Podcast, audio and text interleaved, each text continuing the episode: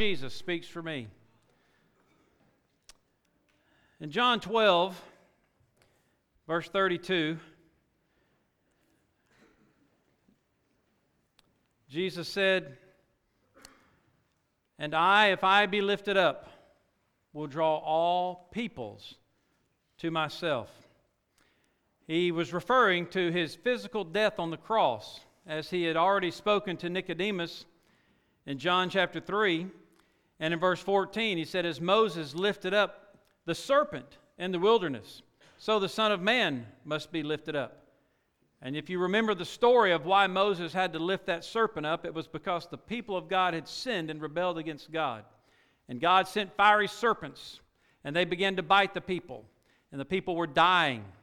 And God instructed Moses, You put a bronze serpent on a pole and you lift it up. And if anybody will believe, if anybody will believe enough to look at that serpent, then he will be saved. Well, Jesus is the New Testament version of that. He's the one that was lifted up, and those who look to him, see, we've all been bitten by the serpent, the devil. We've all been infected by sin. Every one of us. There's none good, no, not one. And all of us, if we're going to be saved, we must look to Jesus Christ. It is His death on the cross, it is His shed blood for us that cures us of that sin and forgives us. Jesus said in John 3, verse 15, that whoever believes in Him should not perish but have eternal life, for God so loved the world that He gave His only begotten Son, Jesus. That whoever, that's you, that's anybody. Whoever believes in him should not perish, but have everlasting life. Now, as we come to the Lord's Supper, it's important for us to understand that this ordinance, instituted by Christ at the Last Supper, is a reminder of Christ being lifted up on the cross, the sacrificial death that served as a substitute for all of our sins. You see, it should have been us hanging on that cross. We're the ones that deserve to die, for the wages of sin is death. But the gift of God is eternal life through Jesus Christ our Lord. I want us to look this morning at 1 Corinthians chapter 11 and talk about how this ordinance lifts Christ up and draws people to himself. In other words, what we're about to do here, what you're about to do, what does it accomplish? Is it just another religious ritual that we go through? Or is there meaning behind it? And you know, if we attach the meaning to it that it has, if you as an individual here this morning will attach the meaning to it that it already has, then it will be so significant, so worshipful, so meaningful for you. So I want to give you four things, but we're going to concentrate on the fourth thing. I'm just going to brief over the first three because the first three I've already preached on before, and you'll be, you would be familiar with it.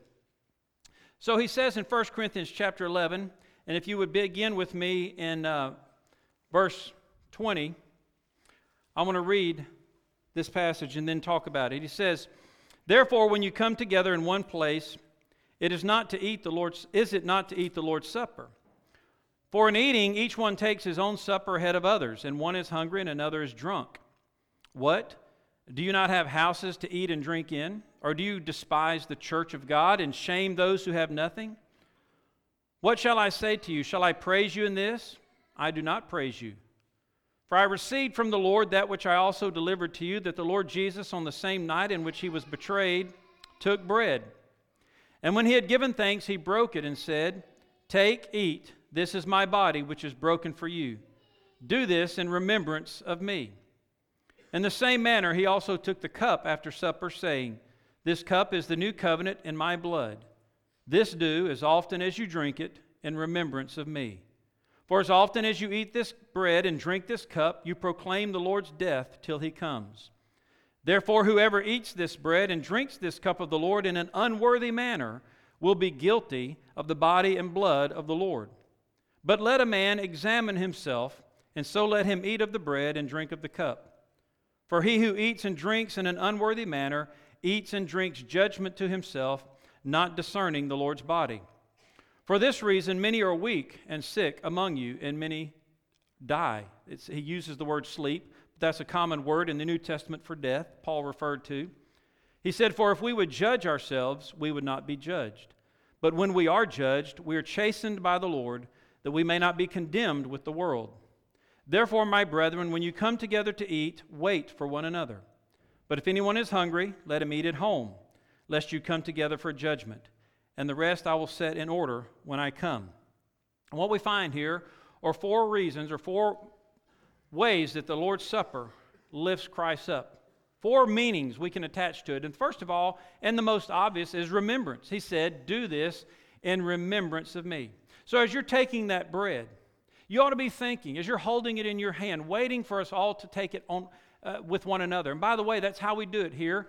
Uh, at this moment and this the way we conduct the lord's supper today you, you will receive that piece of bread and you'll hang on to it for a while until all of us take it together when i direct all of us to do it together. We'll talk about the significance of that in just a moment. Same with the juice. You'll hold on to that cup of juice until we all take it together. So, as you're holding that piece of bread or as you're holding that cup of juice, you ought to be thinking, closing your eyes and meditating and thinking on the death of Jesus. Not watching the deacons pass it out, not watching to see if somebody spills their juice or drops the tray of bread, focusing on the broken body of Christ. Think about how his body was broken. They pulled out his beard, they punched him in the face. I'm sure he had broken teeth, scars and lacerations on his face. They put that crown of thorns on his head, the, the, the jabbing of the, into the brow and the top of the ears, the lashes with the whip, his back was lacerated. You should be thinking of that. You say, that's gross. Yes, it's gross. It's cruel. And that's what God wants us to remember. The cruelty, the punishment of sin was upon your Savior, not you. Remember it. And everywhere his body was pierced, everywhere his body was broken, blood came out. So when you're holding that cup of juice, you need to be thinking about remembering that precious shed blood of Jesus Christ that was poured out instead of your blood. So we do this in remembrance of him. So this morning, I want you to focus. And you, if you're like me, you're going to have to close your eyes. You're going to have to focus on that. Put all distractions aside and remember what Jesus did for you. Secondly, as proclamation, he said, he said in verse 26 as often as you do this you're proclaiming the lord's death till he come you see this actual service what we're actually fixing to do here in a moment is actually a message being preached just proclaiming the gospel just the very act of us taking the bread and taking the juice we're proclaiming the lord's death to everybody here that jesus died for our sin very important that the gospel be proclaimed in this way a third thing is self-examination he said, Let a man examine himself. And not just a man, but I believe it begins with the men. I believe it begins with the spiritual leader of the home. I believe it begins with the spiritual leaders of the churches. I believe it begins with us as men. Let us men examine ourselves. This is church and Jesus and spiritual things are not just for women and children. They're for men of God, men of God who will stand up and count in a world and in a culture where it's difficult. It takes men with backbone. So, yes, let the men examine themselves and see are we being the spiritual leaders in our homes that we ought to be? Are we leading our wives and our children in the ways of God and in the Word of God? Are we bringing them to church, coming to church with them, showing them what it means to be a man of God or a follower of Jesus Christ? But this also refers to all people, all believers, not just men in particular, but women and those children who belong to faith and who belong to Jesus Christ by faith. Examine yourselves. This week I sent you an article. I hope you took the time to read it. I don't want to take a survey of who reads the newsletter and who don't. I'd probably be very discouraged. But I wish you would, because I try to put some things in there that are significant and meaningful to what is happening in the life of our church. I asked you before you came today to examine yourself. Before you showed up to participate, that you would examine yourself and that you would consider some things about your inner life, some things that you need to ask God to forgive you for, things you need to confess, sins you need to confess, attitudes, actions, bitternesses, things that you need to get right with other people, things you need to get right with God, sins you're hanging on to that you won't let go of. Need to confess those to God because if we don't, we take, and you partake, you're partaking in an unworthy manner. And if you partake in an unworthy manner, the Bible says, we just read it, that's why many are sick, weak, and even die among you. So it's serious. We need to have a holy fear of God, that we don't just go through this religious ritual and think we're okay. We need to be okay with God before we take it. And we're going to have a time to do that in just a moment. You see, the blood of Jesus Christ cleanses us from all sin. And so I hope that you'll take that opportunity even now. You may just have to stop listening to me now. You may have to excuse yourself. You may just need to bow your head or close your eyes and just deal with God about some things in your own heart and life that you know are not right. That may be what God is asking you to do now. But there's one more aspect of this that you don't see on the surface that I want to spend some time talking about, and that is the covenant aspect of the Lord's Supper. When we trusted Christ by faith to forgive our sin and save us, we entered a covenant with Him. The new covenant. That's what He says in verse 25. He says, This is the new covenant in my blood. Why did we need a new covenant? The old covenant. What was wrong with the old covenant? Well, it wasn't that there was anything wrong with it, but let me explain the difference. You know, your Bible is divided into two sections, right? The Old Testament and the New Testament. A better way to think about it would be, or a different way to think about it would be the Old Covenant and the New Covenant. Now, the whole Bible is what we need. We talked about that the first part of this year the whole counsel of God. Man shall not live by bread alone, but by what? Every word that proceeds from the mouth of God. Okay, so this is the whole Bible. We're not just New Testament Christians, we need the Old Covenant message. Okay, but the Old Covenant was established with one group of people. Who was that? The Jews. And through them, God wanted the world to know Him. The Old Covenant set a clear standard of right and wrong. You see that in the Ten Commandments. It served to expose sin of the whole world, and it served to reveal God's holiness. People under the Old Covenant quickly became aware, as you and I do today, that they can never live up to the standards of God's law. How many of you are aware of that this morning? I can never live up to the standards of God's law. I hope you all feel that way. That's the purpose of the Old Covenant to help you feel helpless before God. You say, why would God want me to feel helpless before Him? A wretched sinner with no hope, no help, except in the person of the new covenant. Who? Jesus Christ. You see, in the new covenant, Jesus would accomplish all the requirements of God's law on our behalf. Listen, if you will, to Romans chapter 8, verse 1 through 4. Here's what the Bible says There is therefore now no condemnation to those who are in Christ Jesus, who do not walk according to the flesh, but according to the Spirit. For the law of the Spirit of life in Christ Jesus has made me free from the law of sin and death.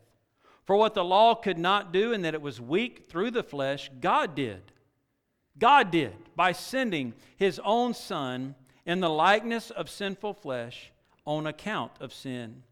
He condemned sin in the flesh. Now get this verse that the righteous requirement of the law might be fulfilled in us, who do not walk according to the flesh, but according to the Spirit. You see, your faith in Jesus Christ is the only way you can fulfill the requirements of the law. The only way. If you try it any other way, you'll fail, you'll find out you'll fail, and if you die that way, you will end in hell. You're never meant to try to live up to God's standards. God's standards were given to express His holiness and our sinfulness that would point us to the one who fulfilled the law for us, and that's Jesus Christ. Henry Blackaby wrote a book called A God Centered Church, and I want, you to re- I want you to hear what he says about the difference between the Old and the New Covenant. In the old, man failed to fulfill his part of the covenant. In the new, God is to do everything in him. The old gave laws written on tablets of stone. The new covenant writes the law of God on our hearts. The old brought conviction of sin. The new brings forgiveness of sin and cleanses us from all unrighteousness. The old reveals a corrupt heart that resists the will of God. The new provides a new heart that is responsive to the heart of God. The old covenant gave laws to follow, but no power to follow them. The new covenant gives Christians the Holy Spirit who will empower us to know and to do God's will. Look with me, if you would, at the book of Ezekiel in chapter 36. Let me read two verses from that chapter, verse 26 and 27. God says through that prophet, He says, I will give you a new heart and put a new spirit within you. I will take the heart of stone out of your flesh and give you a heart of flesh. I will put my spirit within you and cause you to walk in my statutes and you will keep my judgments and do them. This is a prophecy of what God was going to do under the new covenant through Jesus Christ. Did you realize that your decision to become a Christian was at the same time a decision to enter a covenant with God through the blood of Jesus Christ? And that's what we're celebrating here today this new covenant. In other words, if you haven't entered this new covenant by faith in Jesus, then you shouldn't participate. You should wait until you've given your heart to Jesus by faith, but you could do that right now. Right where you sit, you could bow your head and say, Lord, I want you to save me. I want you to forgive me of my sin. I believe I'm a sinner by the, what your word says. And I believe that I'm helpless without you. I believe that you died on the cross and shed your blood. You've heard enough gospel this morning through the music and what I've already said that would, God could use to penetrate your heart and save you, even now, if you would be saved. But see, those who participate are celebrating what God has already done through the new covenant. But there's another vital dimension of this covenant that, if you're not careful, we will miss in this chapter. And I want you to go back to 1 Corinthians chapter 11, and I want to show this to you in verse 18. 1 Corinthians 11 18 says, For first of all, when you come together as a church, you hear that phrase? When you what? come together as a church. Very important. Let's keep reading. I hear that there are divisions among you. You ever been part of a church divided? And he said, In part, I believe it. Now, do you find it hard to believe that churches get divided? Paul says, I've heard of it, that you're divided, and I believe it. There must all, for there must also be factions among you that those who are approved may be recognized among you. Therefore, when you come together in one place, now we're all here together in one place, and we're gathered here today to eat the Lord's Supper. He says, In eating, each one takes his own supper ahead of others, and one's hungry and another's drunk. What? Do you not have houses to eat and drink in? Do you not, or do you despise the church of God and shame those who have nothing? What shall I say to you? Shall I praise you? In this I do not praise you. Now look at verse 33 and 34. Therefore, my brethren, when you come together, there's that phrase again, when you come together to eat, what does he say we're to do? Wait for one another. That's one reason we hold that piece of bread for so long. Those of you who are on the front rows, you're going to hold that piece of bread for a little while. That juice may start to tremble, and you can put it in the little cup and just wait for everybody else we do that as a sign of us waiting for one another.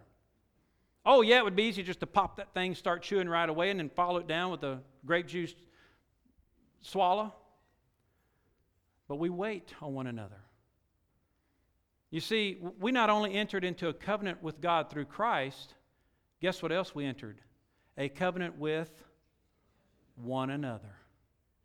And the new co- the, the, the Lord's Supper celebrates that, recognizes that. Even though it started the old covenant with one individual, Abraham, God made the old covenant with a group of people, the Jews. The new covenant started with one man, Jesus Christ. And all who believe in him become partakers of this new covenant, and they are called the church.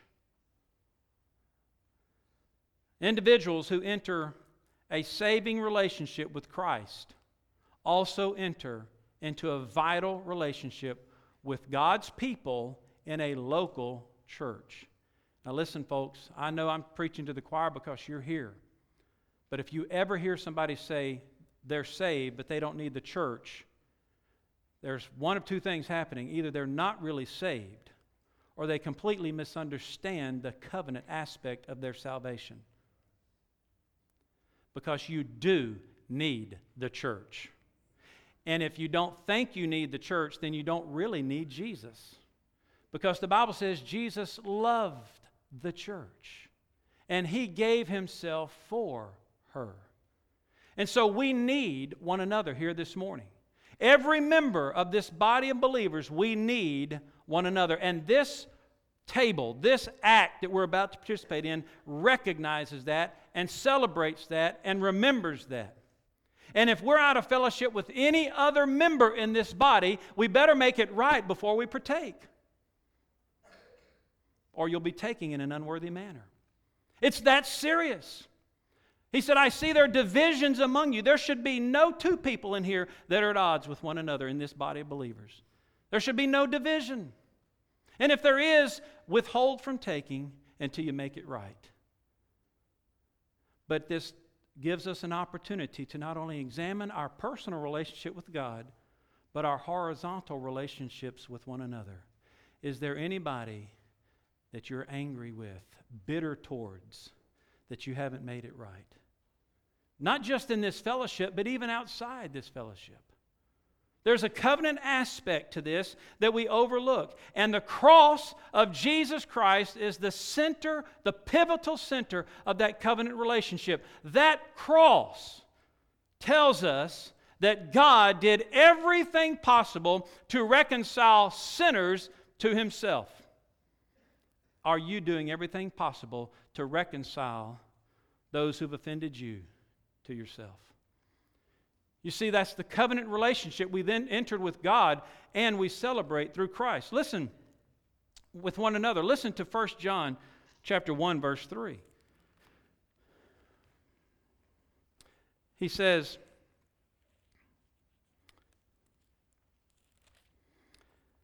That which we have seen and heard, we declare to you, that you also may have fellowship with us.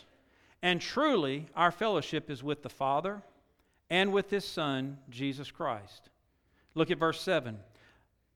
If we walk in the light as He is in the light, we have fellowship with one another, and the blood of Jesus Christ, His Son, cleanses us from all sin. The basis of our fellowship is Jesus Christ, it's the cross of Jesus. You see, no one of us here today has the right to harbor bitterness against another if we have accepted forgiveness from Jesus Christ. You realize that? Because Jesus said, if you don't forgive men their trespasses, what? Neither will he forgive you your trespasses. But how many people do you think in Baptist churches, other churches, have gone through the Lord's Supper communion with bitterness in their heart, unforgiveness in their heart? They've accepted or they think they've accepted God's forgiveness or received it. They haven't received it if they have bitterness in their hearts towards another person. That's what needs to be made right. The Lord's Supper is a reminder of that covenant relationship with one another. You see, we're in a covenant relationship with God and with one another. And we're members with God and with one another. Now, let me ask you something. When your hand starts hurting or gets wounded, in some way, do you cut it off? Or you say, I hate that hand. It keeps getting hurt. Or maybe some of you have arthritis. Anybody have arthritis? Say, I hate that joint. I think I'll just cut it off. No, what you do, you take some pills, you nurture it. You, you have a hurt body member, you nurture it, you care for it, you try to get it back to health. What about when a member of this body is hurting or gets wounded by sin and Satan? You cut it off? I don't want anything to do with him anymore. Cut it off? Or do you seek to nurture it, reconcile, care, heal? The Lord's Supper reminds us that we are in this covenant together. He says, when you come together, together, we are better together. Romans 12, 5 says, we, being many, are one body in Christ and individually members of one another. So if we take this covenant seriously, then we can't just let other believers in our fellowship struggle. We intercept their lives with love and encouragement and understanding and grace and mercy and forgiveness and forbearance in order that they don't become overly discouraged and fall away. So the Lord's Supper provides us an opportunity to examine our relationship to Christ and to examine our relationships with one another. So we can be restored to the blessings of the covenant relationship with God and with one another. You see, the purpose of the Old Covenant and the New Covenant is to, for God to draw all people to Himself. And when the world sees and hears that the people of God are living and functioning in the covenant relationship with God and with each other, Christ is lifted up and people are drawn to Him. But how many people do you know that use the excuse? All that church is just full of hypocrites. All they do is fuss and fight and bicker. Why would I want to be a Christian? You see, there's a covenant aspect that we must remember. So I want us to bow our heads and close our eyes this morning.